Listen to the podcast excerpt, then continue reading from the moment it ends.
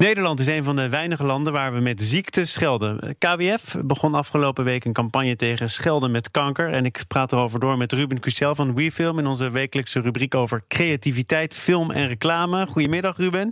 Goedemiddag. Op wie richt deze campagne zich in het bijzonder? Nou, in het bijzonder op, uh, op jongeren.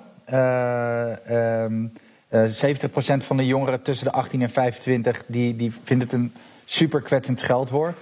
Alleen het is tegelijkertijd het meest uh, gebruikte scheldwoord uh, onder jongeren. En uh, die campagne richt zich ook niet, niet in real life, maar met name online.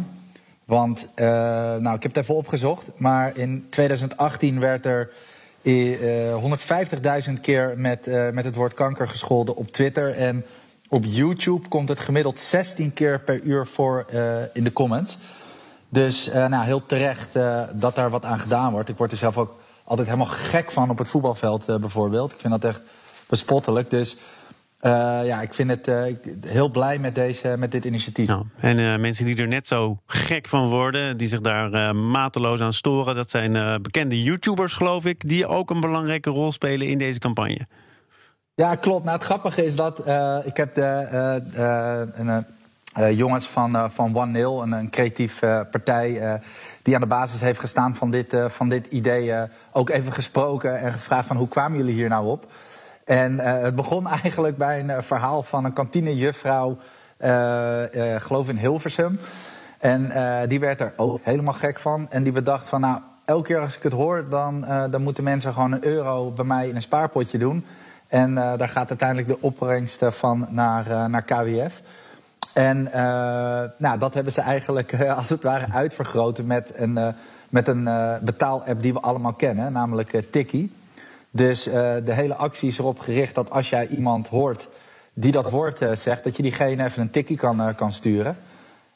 wat meteen een herinnering is dat het, dat het iets abnormaals is wat je doet, maar dat je tegelijkertijd dan, als je het dan hebt gedaan, in ieder geval nog een bijdrage levert uh, aan het, uh, aan het, uh, aan maar het zijn het dan de YouTubers die hun fans of de mensen die in de comments ja. iets achterlaten een tikkie sturen?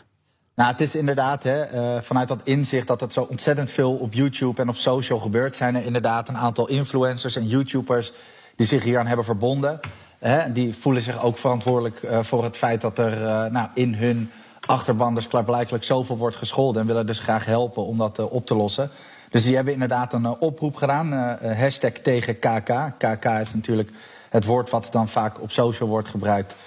Uh, ja, om te zeggen van kap daarmee. Ehm, en als je de mensen wel hoort, dan ja, stuur ze dan in godsnaam een, een tikkie terug. En hopelijk komen er dan een beetje vanaf. En dit is wat ze daarover uh, zeggen. We luisteren naar een kort fragment. Ik snap dat niet. Ik begrijp niet dat je op straat of in zo'n livestream chat of onder een video reageert met kanker of met KK of, of een vorm daarvan. Dat je niet kunt begrijpen dat het andere mensen pijn kunt doen. Eén op de drie mensen krijgt ooit kanker. Eén op de drie. Dit zijn dus mensen die uh, voor de jongeren helden zijn, die aanspreken, ja. tot de verbeelding spreken. Werkt het ja. ook? Die tikkies, gaan die al over en weer? Nou, uh, er wordt veelvuldig gebruik uh, van gemaakt. Exacte cijfers die zijn nog niet bekend. Want het is, het is uh, eind vorige week zijn ze ermee gestart. Ja, ik, ik, hoop dat het werkt. Ik weet het niet. Het, het resultaat, we, moet, we moeten het nog zien. Het, het zit er natuurlijk zo hard ingebeiteld bijna dat we daar uh, klaarblijkelijk mee moeten schelden. Maar laten we zeggen, dit is nog vers. De resultaten laten nog op zich wachten. Hmm. Uh, Doe eens lief is een andere ja. zeer bekende campagne van Sieren. Ja. Um, is dat concreet in resultaten uit te drukken? Uh, ja, Doe lief. Dat is wel een hele succesvolle campagne uh, gebleken. Uh, die ging natuurlijk over meer dan alleen schelden. Schelden was één van de, van de dingen. Dat ging natuurlijk meer eigenlijk over de verhuftering van de maatschappij in het algemeen. En het feit dat we af en toe wel eens lief tegen elkaar mogen doen. En die, die term eens lief, dat is natuurlijk wel gewoon echt een, ja, echt een term geworden die we allemaal kennen en gebruiken en waar we wat bij voelen. Dus die heeft echt wel zijn vruchten afgeworpen.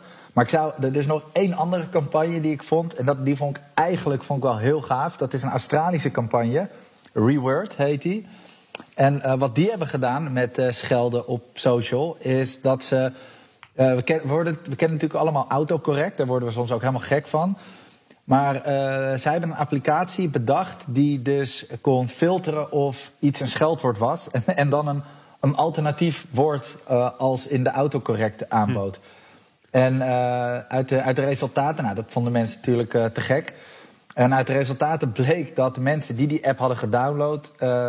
Daadwerkelijk 70% minder schelden op social media en in comments. En, dus te gek. Dat zijn de percentages. Dankjewel, Ruben Cusel van WeFilm.